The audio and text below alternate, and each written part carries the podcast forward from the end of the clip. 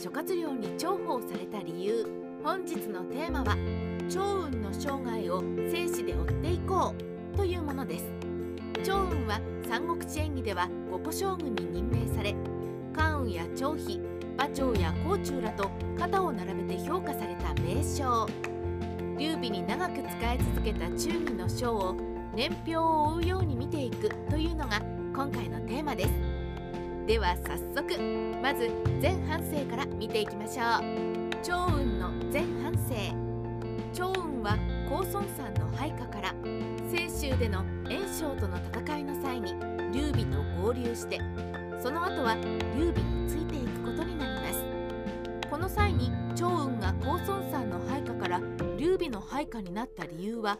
詳しく説明されてはいません。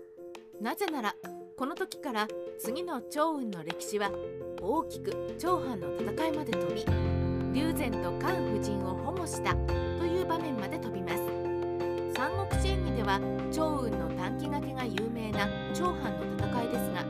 正史三国志では趙雲の短期掛けのシーンはなくただ保護したと記されるのみです。また入植の際には慶州にとどまり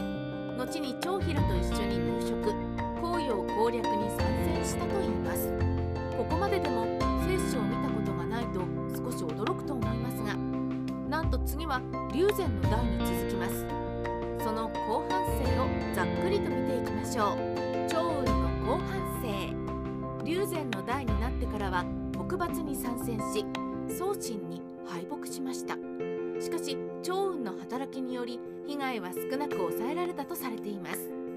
そして驚くことに趙雲の歴史はここで終わります。実は趙雲の生死における記述は非常に少ないものなのです。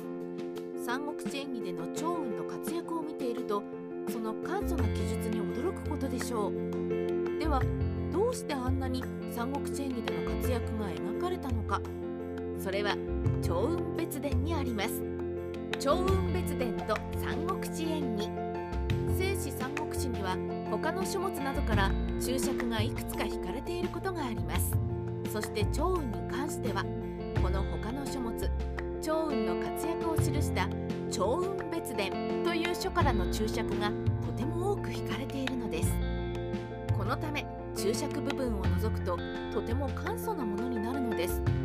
とはいえこの注釈に関しては趙雲だけでなく他の武将に関しても多く引かれていることがあるので別に趙雲だけが特別記述が少ないというわけではありません。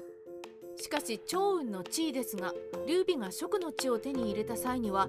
なんと義援の漢中大使よりも下の位置でありとても演技で五個将軍に任命された時期と同じとは思えないほどです。その一方で趙雲は諸葛亮によく評価されていたとも言われています。これについて少し考えてみました。趙雲がどうして諸葛亮に評価されていたのか。趙雲と肩を並べる武将たちを振り返ってみると関羽や張飛は趙雲よりも長い付き合いの人物で対する甲冑や義援は新参でありながら蜀の地を手に入れる際に功績が大きい。馬長は地方とはいえ元君主。つまり評価がしにくい人たちばかりです。古参を評価すれば新参が重要されないと言われ新参を評価すれば古参が重要されないと言われる。人事とはいつの世も難しいものです。そこを考えてみると趙雲にそのしわ寄せがいったのではないかと思ってしまいます。そういった点から劉備がいなくなった後の難しい時期の諸葛亮にとってもそれまでの難しい人事からしても趙雲は蜀にとってとてもありがたい存在であったのだと感じました。そんな趙雲だからこそ後の世で忠義の人とされたのかもしれませんね。三国志ライター千の独り言。趙雲は忠義の人とよく言われます。